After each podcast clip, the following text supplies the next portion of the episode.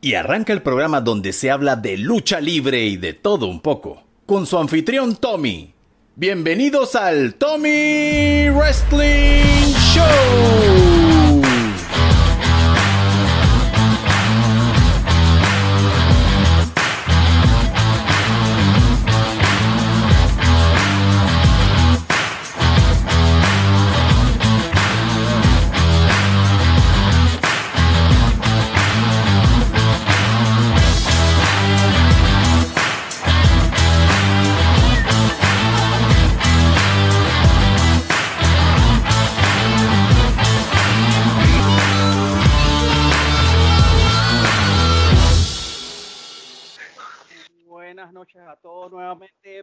Bienvenidos a otra semana más a lo que es el Tommy Wrestling Show.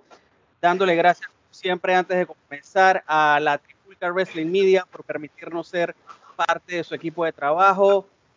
Muchas gracias también a Blue Monkey 507 que nos hace la, el logo, a Eric por la confección de las caricaturas, a Jacinto Moltó por su profesional voz en lo que es el intro de este programa. Y el día de hoy vamos a entrevistar a un luchador panameño que ya tenía muchos años de experiencia aquí en Panamá y durante estos primeros meses del 2020 ha, tenido la gran oportunidad de representar a Panamá en Europa, específicamente en Francia y en Alemania. Eh, el día de hoy vamos a estar hablando con la semi leyenda Vale Cuervo. Cuervo, bienvenido al Tommy Wrestling Show. ¿Cómo estás? Gracias, Tommy. Buenas noches. Gracias por la invitación. Esto, muy bien, me, encuentro muy bien. Qué bueno, qué bueno saberlo. Eh, para darle una actualización sin decirle mucha información personal, pues eh, Cuervo acaba de regresar de Europa. Eh, como todos sabemos, la situación que está pasando por el mundo. Cuervo ahora mismo se encuentra aislado en algún punto de la ciudad de Panamá, ¿sabe? Medida preventiva, sabemos que todo va a salir bien y una vez ya pasado este tiempo, pues estarás nuevamente en la ciudad de Panamá, al igual creo que todos nosotros esperando de alguna forma que se reanude la actividad luchística en Panamá. Cuervo, para comenzar con, con, esta entrevista, cuando, cuando Cuervo era niño, era adolescente, ¿qué figuras de la lucha libre, ya sea de la que viste por televisión o la que tuviste alguna oportunidad de ver en un gimnasio en Panamá, las que dijeron, yo, la que te hizo pensar, yo quiero estar en un ring? ¿Cuáles fueron esas figuras? Bueno, de hecho no fueron, no fueron las figuras, fue la figura. Eh, siempre lo voy a decir, siempre lo he dicho y lo diré. Eh, para mí, el luchador panameño llamado Ken Sui, él tiene un estilo así de arte marcialista, para mí esa es la, figura que, hizo que, este hombre, en su momento cuando fue niño, eh, pensara ser luchador. Yo decir, yo, yo quiero ser como él, yo quiero ser luchador, eh, quiero vestirme como él, quiero, quiero hacer las piruetas, piruetas que él hace, toda esa, cosa. Y la verdad es que esto me enfoqué en, en entrenar para hacerlo. Y hoy en día esto me he enfrentado a él eh, mano a mano, en pareja, y para mí es una gran satisfacción. Imagínate, luchar con tu, con tu ídolo, o sea, eso, eso, no, eso no, no a cualquiera le pasa.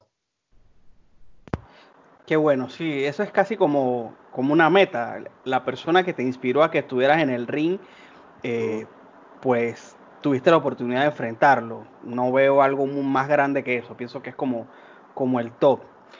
Bueno, como todo panameño, en algún momento yo me imagino que tú veías WWF o WCW, no sé cuál de las dos era la que más te llamaba la atención, algún luchador en especial que te, que te hizo como que voy a ver este producto por este luchador, ¿cuál, cuál fue ese? Bueno, yo no era tanto de ver WCW, lo veía más mi hermano mayor. Yo era más de ver WWF en la era Actitud. Yo era más, yo, yo, simpa, yo mi simpatía era más con el Road Dog, con Jesse Jane. Sí, ese fue un luchador que tuvo sus inicios como un segunda de, de Jeff Jarrett y luego sacó su personaje, sus grandes luchas de tag ya el resto es historia. Ahora, cuando tú en Panamá decidiste buscar a dónde entrenar lucha libre, cuéntame, ¿fue para ti fácil, difícil encontrar este lugar, estas personas? El primer día que tú llegaste a ese lugar y dijiste, buenas tardes, buenos días, yo quiero ser luchador. Cuéntame cómo fue esa experiencia, esa iniciación tuya en el mundo, digamos, en el inicio de los entrenamientos de la lucha libre. No fue, no fue complicado, realmente no fue difícil porque eh, yo tengo o tenía un padrastro, que en paz descanse, el señor Benito Betancourt. Eh, él armaba ring en la, en la, en, la época dorada. Eh, entonces, pues ya cuando se unió con mi mamá y todo lo demás, esto, yo, yo iba mucho a las luchas con él. Yo armaba ring, armaba la silla, vendía hot dog, yo vendía manzana, manzana con caramelo, cosas así. Entonces, yo desde niño siempre estuve empapado dentro de la lucha libre panameña. Entonces, no de ahora que soy luchador, sino que eh, siempre estuve metido dentro de ese ambiente y yo le decía que yo quería ser luchador, porque yo quería ser como Ken Sui. Entonces, yo sabía que existían varias, varias escuelas de lucha libre pero yo quería ir a una en especial. No sabía el nombre realmente de la escuela. Te, pegaría mentira si yo te digo si, que yo sabía el nombre, pero yo simplemente le dije, yo quiero luchar, yo quiero entrenar donde, donde lucha Kensui. Y él me dijo, bueno, vete a la arena Roberto Durán, porque allá está la Academia de Costalazos Panamá. Allá llegué, allá me dieron la muy buena bienvenida y bueno, pues gracias a eso, eh, esto, eh, hoy en día soy el luchador quien soy eh, hasta la actualidad. Cuando mencionas una buena bienvenida, creo que estamos sintonizados en que fue una actividad física rigurosa. Sí. Y sí, es, creo que es, es casi como una constante y la verdad, a mí que por algunos meses pude practicar lucha libre con el señor Arrieta, con el viejo, como se le decía, pues ellos hacen que tu primer día sea algo que tú decides si, sigues o no. El que no le gusta simplemente que no regrese. Exactamente. El que, el que va el segundo día, pues el que ama esta cosa con corazón y quiere seguir adelante. Sé que este tema creo que se habla en todos los países porque con las amistades que he hecho por el mundo de la lucha libre alrededor de Latinoamérica es un tema en común. La rigurosidad de los entrenamientos. Eh, cuéntame, ¿en algún momento de este entrenamiento tú quisiste dejarlo, sentiste demasiado dolor o tú te fuiste, tú te fuiste recto contra ese muro y dijiste, sabes qué, yo comencé y yo no voy a detenerme? El primer día, el primer día eh, que yo llegué, eh, me dieron, me dieron una, como te dije, una, hermosa bienvenida. Eh, pero estamos hablando en temas físicos, porque para yo empezar a practicar lucha libre, todavía no estaba en ese plan, no me tenían en ese plan. O sea, a mí me tenían en el plan de tú vas a entrenar acondicionamiento físico dos meses completos. O sea, yo no tocaba ring, no nada, no tocaba lona, no tenía derecho a tocar ring, no tenía derecho a tocar lona. Eh, tenía un horario específico para llegar y un horario específico para irme. O sea, yo no me podía quedar después de mi hora de entrenamiento, yo no podía llegar eh, en, meterme al ring antes de mi hora de entrenamiento. O sea, yo llegaba, esperaba al maestro, y así era como me, iba sobre la marcha. Entonces, el primer día que yo, eh, que, yo estuve en la Academia Costalazo, ya cuando terminé, yo sentía que a mí se me quería ir la vida, porque estaba metido, me estaba bañando y yo sentía que me iba a desmayar en el baño.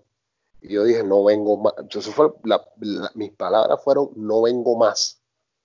Pero mira, pues, esto al día siguiente regresé y hoy en día, esto, aquí estoy. Sí, no, la historia no, no, no nos deja mentir. 20 años después, eh, tú estás aquí, sigues con tu carrera y yo creo que, no lo creo, yo estoy casi seguro que tú das gracias de que a este entrenamiento físico tú has podido dar muchos buenos combates.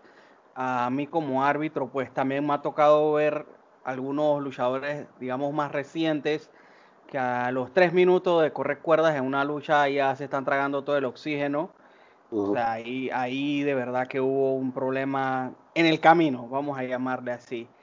Luego cuando ya tú comienzas a luchar y te dicen, hey, tú vas a, tú vas a luchar X día, tú, tú tenías nervios, ya tú te sentías listo, sé, que debe haber un nerviosismo normal, entre comillas, pero ¿tuviste algún nerviosismo así demasiado grande o te sentiste listo para estar en el ring? Eh, bueno, voy a ser bien honesto contigo. En mi debut yo nunca sentí nervios. Y no era porque yo te dijera, oh, chuzo, este man, el insensible, el hombre de acero. No, no, sino que yo estaba tan emocionado de luchar yo estaba tan concentrado en luchar que, yo no, no, no, tuve, no tuve cabida para el nerviosismo. Porque yo, yo mismo me decía, si yo me pongo nervioso, si yo permito que mis nervios me ataquen, todo va a salir mal. Entonces, tú sabes, no, esto, yo estaba peladito, tenía 17 años, esto, estaba empezando a vivir la vida de manera como adolescente. Entonces, eh, esto, trataba de evitar que mis emociones no me controlaran y así fue como, como, como me manejé. No te voy a negar que estaba impaciente. No estaba nervioso, estaba impaciente y pues gracias a Dios pues la, lucha salió eh, como, como, como tenía que ser y eh, esto pudimos, lamentablemente nos llevamos la, la derrota mi compañero y yo en esa época, Cazador y yo, que fue el que, el que me debutó. Pero te puedo decir que fue, que fue divertido. Fue muy divertido.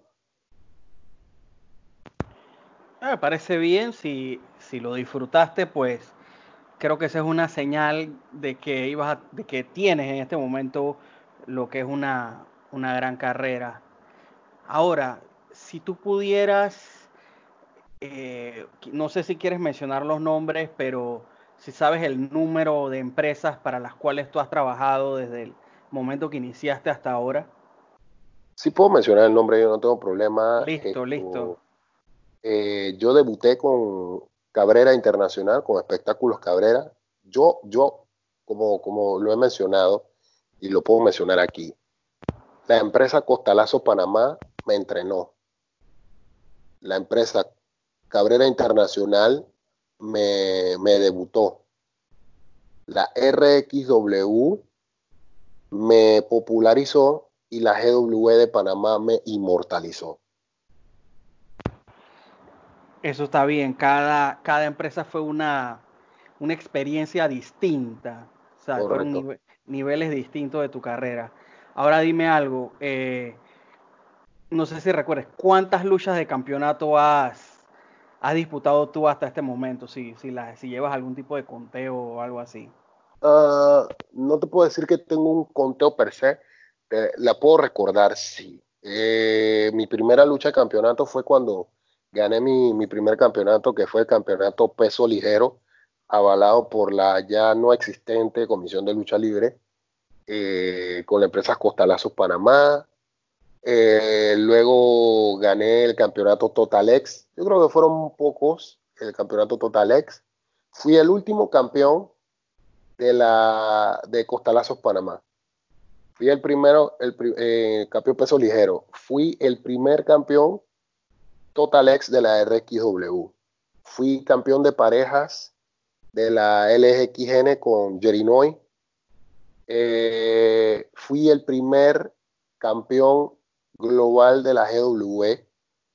Te puedo decir que soy el primer dos veces campeón de esa compañía, de la GW. Soy el primer dos veces campeón. porque sé que existimos, eh, Crush también es dos veces campeón, creo que Blue Diamond Thunder también es dos veces campeón, pero el primer dos veces campeón y el primer campeón de la GW fui yo, o, he sido yo. Sí, eso es muy cierto y la verdad ese es un, un galardón que nadie te va a poder quitar.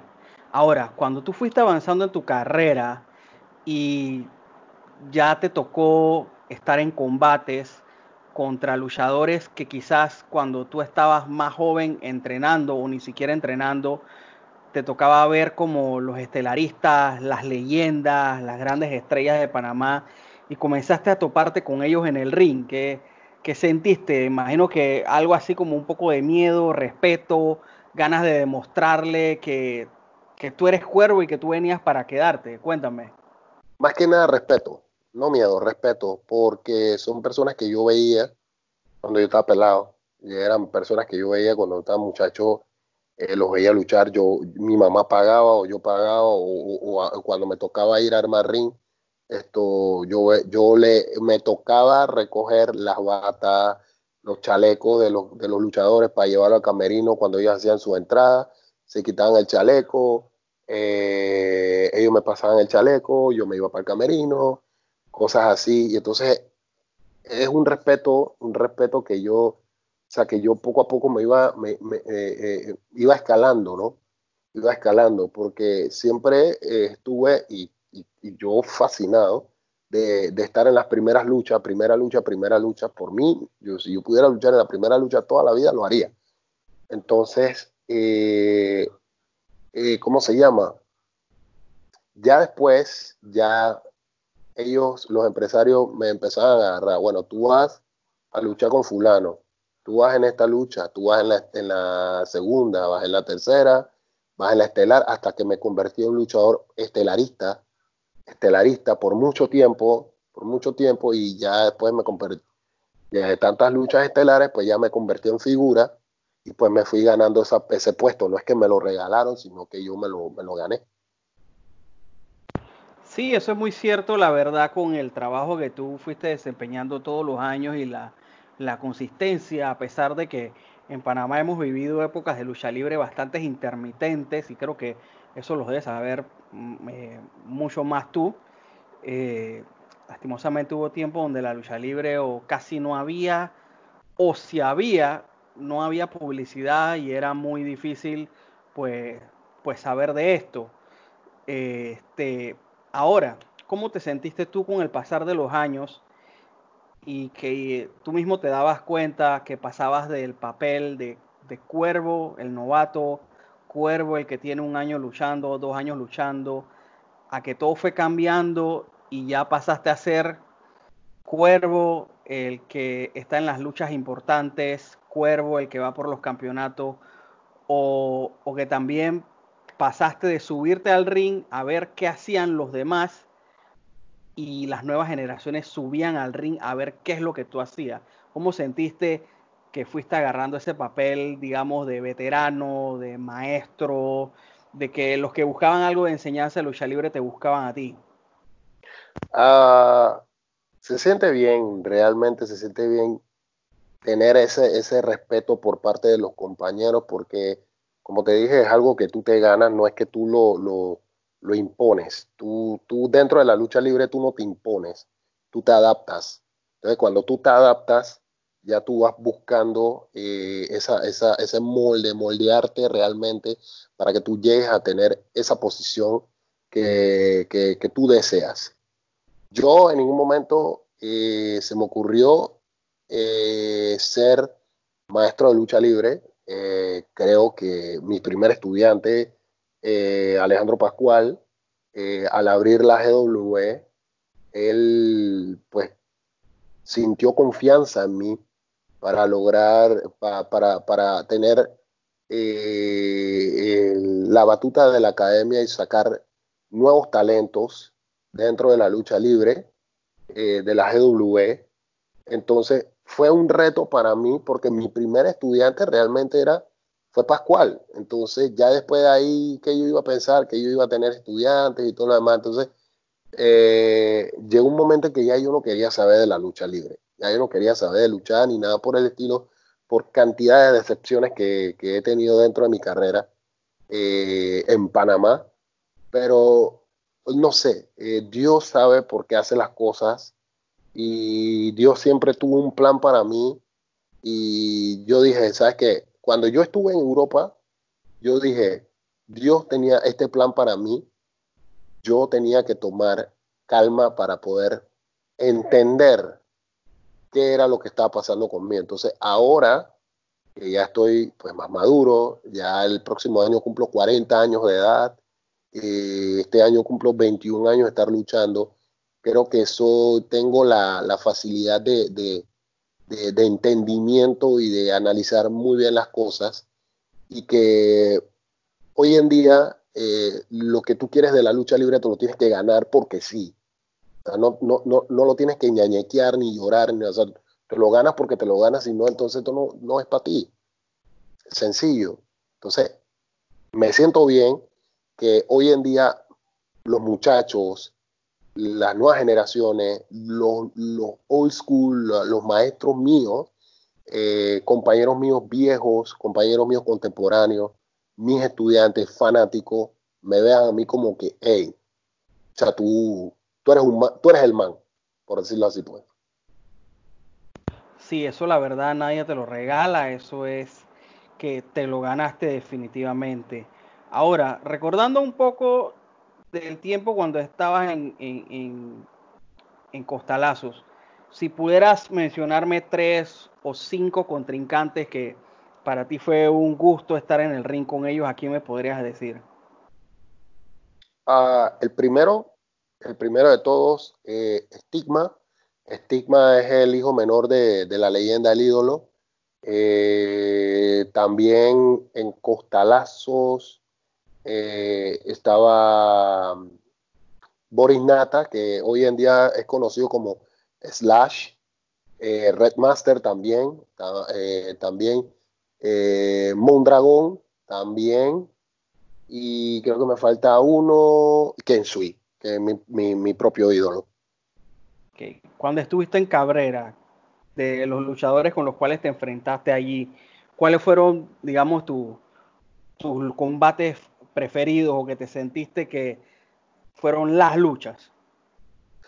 Ah, yo tuve eh, como cuervo luchando en Cabrera, eh, mis combates, eh, creo que luché contra el Lince, me gustó mucho ese combate contra Lince. hay un muchacho que se llama Draco también, me gustó mucho ese combate. Contra Azor, me encantó luchar contra Azor y contra mm, como el ya fallecido, ya un gran amigo, el toro salvaje. Luego de esto, este, tuviste un, digamos, un ron o una algunas temporadas en lo que fue la RXW, donde había una combinación de una nueva generación de luchadores con algunos que venían quizás contigo o hasta de repente un poco más atrás cuando ya, ya estuviste en una empresa con un roster así más mixto, de esa nueva generación de luchadores, ¿con cuál fue que te sentiste mejor en el ring? Honestamente, me sentí mejor en el ring, eh, te puedo decir con Magnus, eh, con Johnny Magnus, con Slash, eh, también esto, Pibe Suicida también, me, sentí bastante cómodo luchando con ellos. En, la, en la RQW contra PAD también. Yo nunca tuve la oportunidad de luchar con PAD en mano a mano. Eh, siempre nos encontrábamos, era en pareja, pero, pero esto, por ahí espero que algún día sea la oportunidad. Listo. Esa misma pregunta, pero cuando estabas en las LXN, eh, en la LXN, mi mayor, mi mayor rival de la LXN, todo el mundo lo sabe que era Cradle. Eh, la verdad que nosotros hicimos historia. Así que te puedo decir que mi mayor rival fue Cradle en la LXN. Bueno, yo te puedo confirmar eso porque yo, yo cuando estaba de árbitro en la LXN, yo llevé una lucha tuya con Cradle, que si mal no recuerdo era dos de tres caídas. Correcto. Que hubo mesa y fue, wow, fue, fue fuerte, fue fuerte. Esos son, son momentos que ojalá eh, hubiese, hubiese existido más redes sociales y YouTube para que los fanáticos supieran de lo que estamos hablando, porque la verdad fueron muy buenas luchas. E incluso recuerdo que llevé una lucha tuya con PAD, que lastimosamente pues eh, fue interrumpida por Cárcamo, no dejó que, la, que la lucha llegara hasta el final y pues para ser honesto era una lucha que ojalá no hubiese terminado con, esa interrupción de, de, Cárcamo. Fue algo que, no sé, me hubiese gustado que se, que se diera después. Ahora, en, este, eh, en ese punto de tu carrera, que estabas en la LXN, y si, mira, y si mirabas hacia atrás y tú, y tú pudieras decir quiénes fueron tus maestros o los arquitectos que hicieron al cuervo, a quién nos pudiera, a quién le podrías dar ese título de tus maestros. Eh, mis maestros, el señor Johnny González, eh, Pibe, el suicida, eh, Ken Sui, también que fue mi maestro, el Celestial, Sandokan, eh, y en el camino hubieron muchos, pero a mí los que, los que más se enfocaron conmigo fueron los que te acabo de mencionar. Ok. Bueno, ya luego de la, de la LXN eh, eh, hubo, digamos, algunas participaciones, si no me equivoco, en Pro Wrestling Titans, no, o, tú no llegaste, o tú no llegaste a estar allí. Es que no, no recuerdo bien. Solo, solo luché, yo creo que ni luché, creo que nada más hice una aparición, pero después de ahí más nunca. Ah, no, sí luché, sí luché en, la, en el Paul Titan. Yo fui en pareja con Paul Baxter para PAD y para Draco, si recuerdo. Sí, sí. Lástima que, que, que, esa empresa no tuvo, digamos, una, algunas temporadas un poco más largas, la que, ya que la verdad había una combinación de, un roster que estaba así como bien ágil, bien rápido, pero bueno, sabemos las circunstancias que, que estaban en ese momento. Ahora, luego de, un, un, pequeño regreso a lo que fue la LXN, aquel famoso evento del Roberto Durán, donde algunas personas pues te acusan de algo que dicen que tú no hiciste, pero yo lo vi, tú sí lo hiciste, el que no lo hizo fue el otro. Eso ya es hasta interna internacional, ya se sabe. Luego de esa época vino la GW.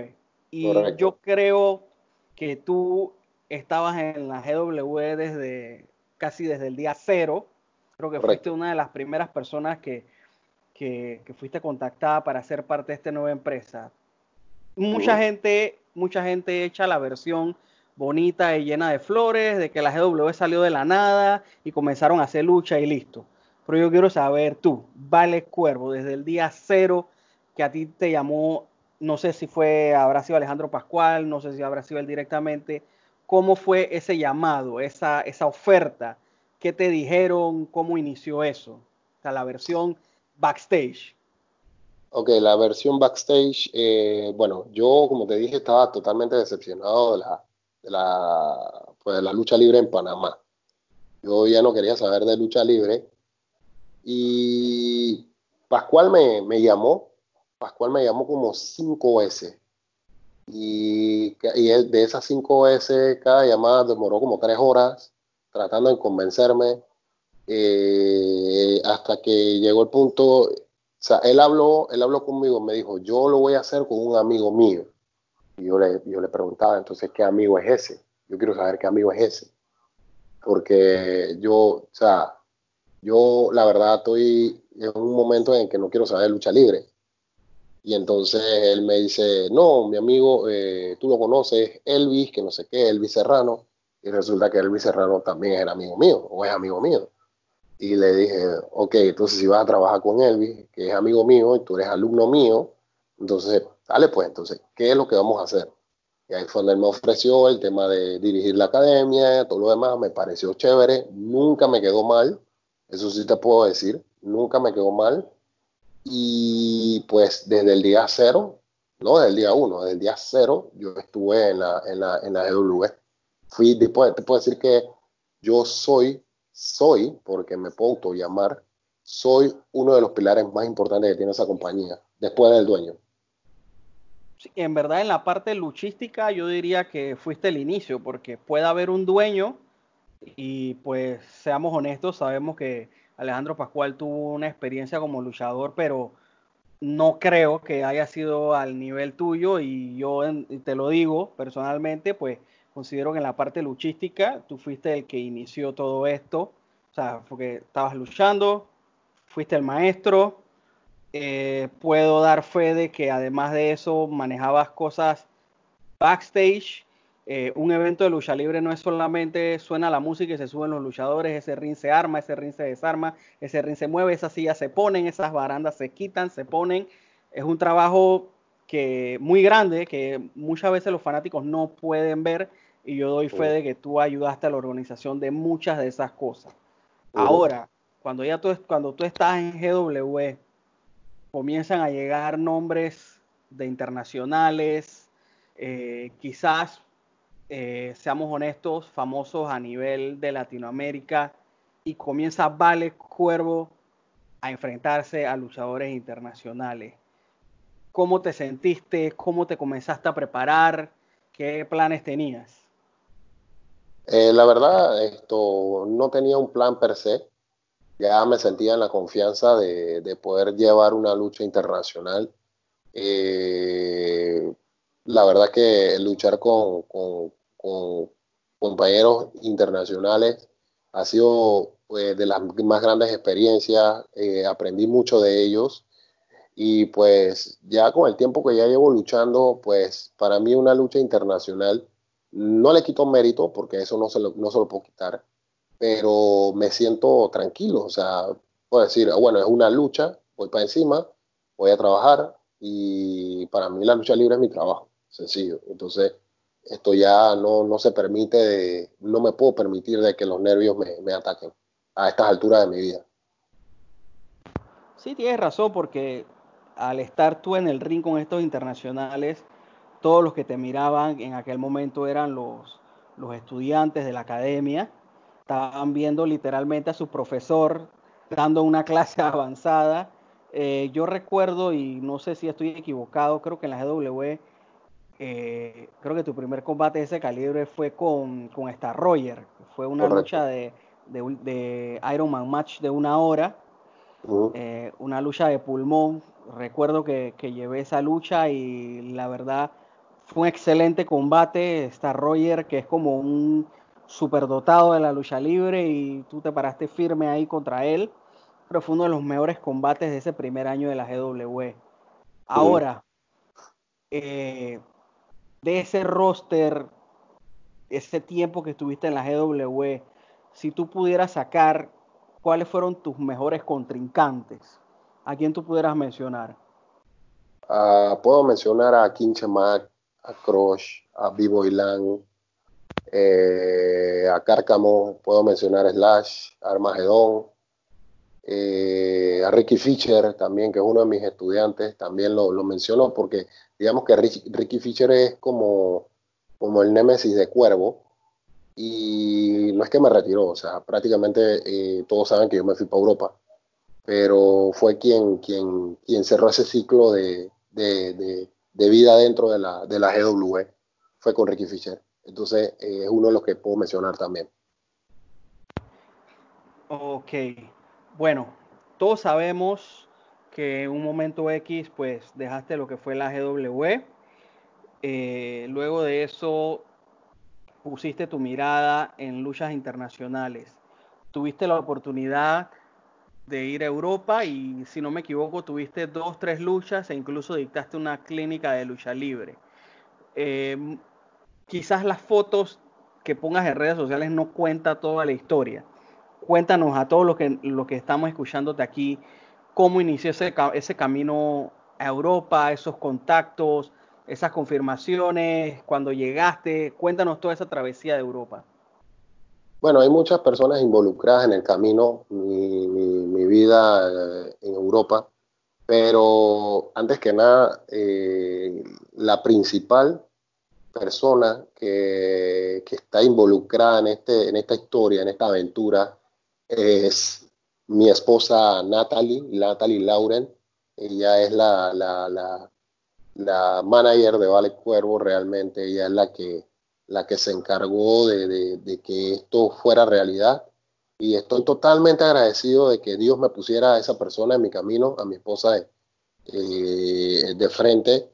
Y bueno, después de ella, esto, hay muchas personas involucradas, Carlos Caribe Caliente, de Colombia, su papá, que también fue eh, un luchador veterano, y de ahí él me hizo la conexión con gente de Bulgaria, con gente de Alemania, con gente de Francia, con la gente de la clínica en Bolen, o sea, eh, hubo mucha gente involucrada eh, dentro de mi, de mi, de mi pasar por, eh, por Europa, eh, lamentablemente por el tema este del COVID-19, eh, muchas cosas se, se, pospusieron, pero no descarto la idea de que la voy a continuar, deje puertas abiertas, eh, porque mi plan es ese, mi plan es dejar puertas abiertas para mí, para entonces mantener una buena relación con, los, eh, con las marcas allá en Europa y poder recomendar luchadores panameños para que puedan luchar por allá. Que realmente ese es el fin de Vale Cuervo, porque a mí me puede quedar como ocho años de, carrera como luchador y ya me dedicaría, quién sabe, a ser promotor o, a tener mi propia academia, que ese es mi sueño, tener mi propia academia, pero ya después de eso dedicarme a enviar talento a Europa. Pero primero tengo que hacer el trabajo yo para poder dejarle el camino libre a, los, a, a los muchachos allá. Ok, ahora eh, cuéntame, cuéntanos a todos cómo te sentiste cuando ya sabías que estabas programado para unos combates, cómo te sentiste al llegar a esas arenas, a llegar a un camerino donde te topabas con luchadores de, de fama internacional, cómo fue el trato de las personas, cuéntanos esa parte luchística de, de este viaje. Cuando me vi por primera vez en un afiche europeo, a mí se me salieron las lágrimas, porque yo no me la podía creer yo le dije a mi esposa, mira, quita la foto. Eh, ella no me vio, pero yo me fui para el cuarto, me puse a ver la foto, la tengo guardada, me, puse a llorar. Eh, no me la creía realmente. Me trataron muy bien. Voy a ser honesto, en, Europa me trataron mucho mejor que en mi propio país. Me trataron, me trataron de, las mil maravillas. Eh, incluso cuando llegué a Alemania, eh, uno de los profesores de la, la, Academia de Berlín me preguntó si yo quería entrenar algo especial, que no sé qué. Yo le dije, no, yo me voy a unir a su clase. Yo vengo aquí a hacer uno, uno más de su clase y me voy a unir a ustedes. Pero me trataron muy bien. Me trataron súper, súper bien. No tengo queja. Y se sabe que, ok, cada persona es un mundo, cada persona es una forma de pensar distinta. El mismo trato de los luchadores como persona. Algunos mostraban, no sé, su superioridad al saber que son estelaristas, o fue, digamos, un trato bastante amistoso con ellos. ¿Cómo te fue en ese sentido? No, o sea, todos, tratan, todos me trataron de las mil maravillas. Eh, la verdad es que eh, desde, desde el que limpia hasta, hasta el dueño, fueron personas que, que me tuvieron un trato conmigo bien, bien agradable, me hicieron sentir como en casa y pues la verdad yo me, me traje para Panamá esa, esa imagen, ¿no? De, de, que quiero volver, quiero mantener esta buena relación con esta gente y hacer las cosas bien, hacer el trabajo bien como, como ellos me lo piden, pero me trataron, me trataron muy bien, no, no, no tengo queja ellos se portaron a la altura conmigo, yo, yo mi, mi trato fue recíproco. Okay, ahora dime algo, cuando saliste a luchar, estabas en la tarima, eh, pudimos ver algunas fotos, unos videos, saliste con la bandera de Panamá. ¿Cómo tú te sentiste cuando ese presentador, eh, no, no, no, no, recuerdo si fue la primera, si el primer combate fue en Francia o en Alemania, ¿cómo tú, cómo tú te sentiste? Porque ya sea alemán o francés, cuando esa persona dijo tu nombre y todavía que están hablando de ti y todas esas miradas de las personas en ese lugar iban a prestarte atención a ti bajando de la tarima al ring. ¿Cómo te sentiste? Se sentía, se sentía una, una, alegría muy grande, es algo que tú no puedes creer, ese lugar estaba lleno, más de 2.000 personas en ese lugar, que prácticamente gente de todas las naciones de, de muchos países de, de, Europa y ver cómo me recibieron cuando el anunciador también mencionó la semi leyenda, porque yo en ningún momento le dije la semi leyenda, ellos me preguntaron eh, de, cómo te presentamos, o sea, de Panamá, ciudad de Panamá, tu peso es tanto, tu altura es tanta, pero ellos mismos, el mismo anunciador me sorprendió y dijo la semi leyenda. Yo dije, pero si yo nunca dije la semi leyenda, pero fue algo bonito que el público me recibiera de esa manera. Eh, no, yo no me la creía, de verdad no me la creía y, y todavía esto pareciera que fuera ayer, que no me la creo te puedo creer porque estoy totalmente de acuerdo en varias cosas que acabas de decir. Fuera de, nuestro país, pues nos tratan bien. Las, veces que yo he tenido la oportunidad de ser árbitro en otros países, pues el trato ha sido increíble. Creo que esto confirma por vez como mil de que uno no es profeta en su tierra. Eh, incluso en el último evento que pude asistir a Colombia, pues yo estaba bajando hacia el ring y me presentaron, me aplaudieron y fue como que, wow, de verdad que se siente bien de que en otros países sientan algo de respeto por uno.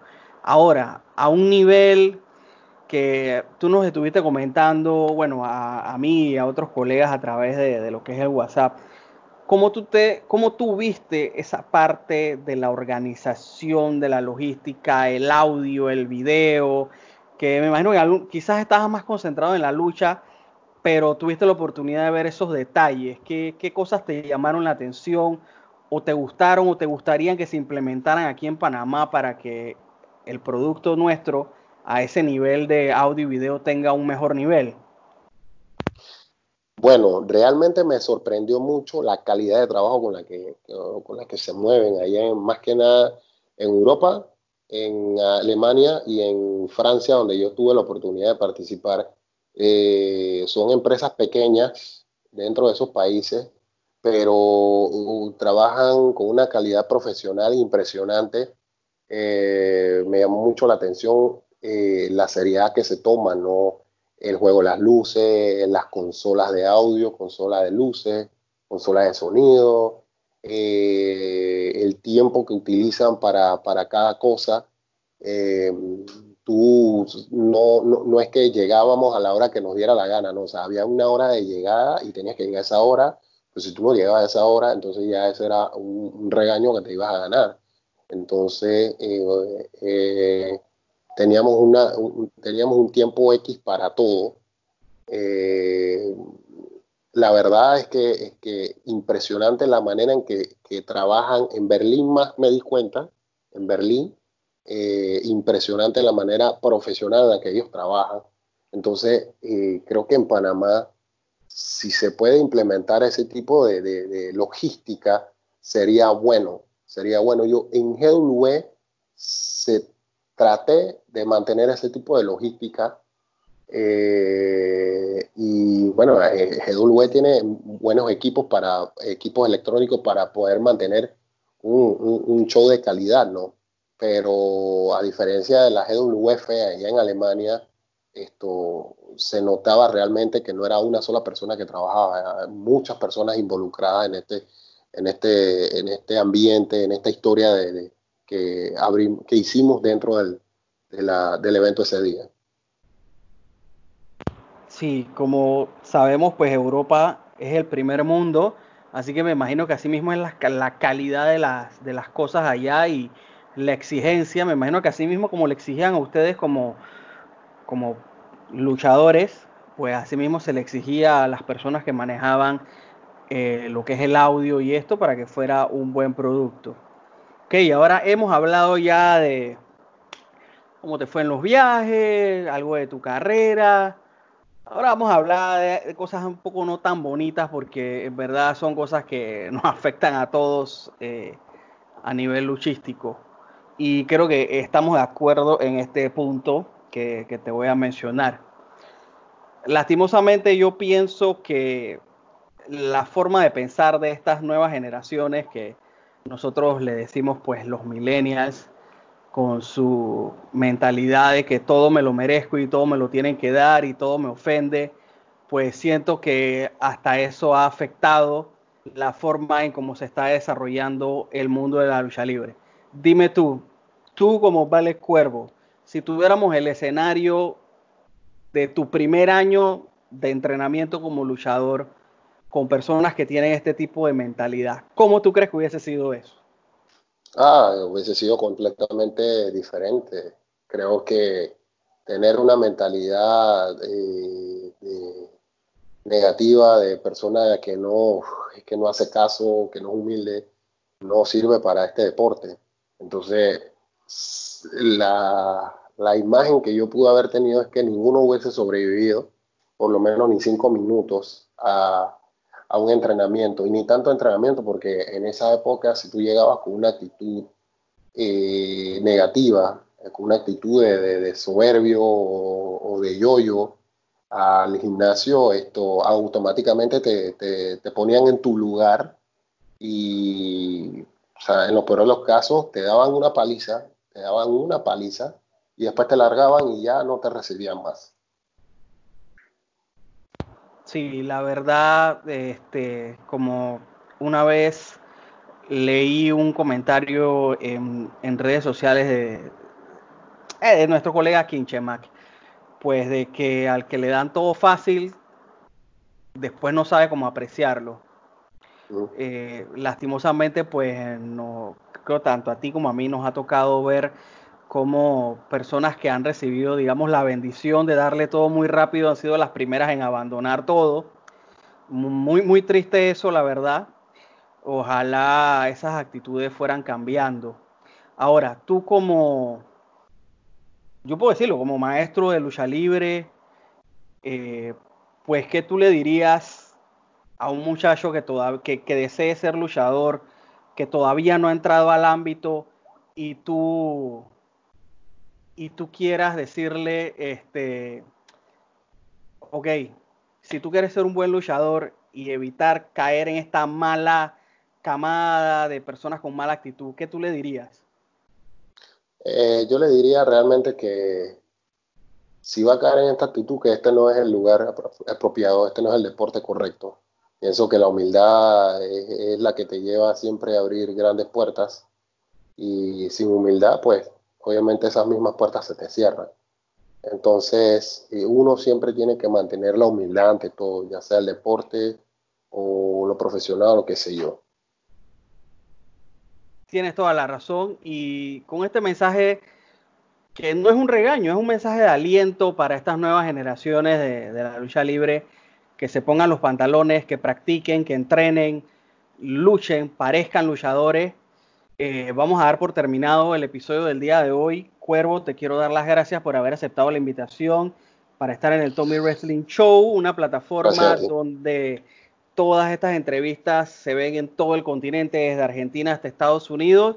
Vamos a dejar en el misterio si Vale Cuervo retornará a la lucha libre en Panamá una vez termine lo que es la pandemia. Vamos a dejarlo así, solo que el tiempo nos dé la respuesta. Le doy las gracias a todos los que han estado escuchando este podcast, a todas las personas que colaboran con nosotros. Recuerden seguir las redes sociales de Trifulca Wrestling Media en Facebook, Instagram, Twitter y YouTube. Que tengan todos ustedes muy buenas noches y nos vemos en la próxima ocasión.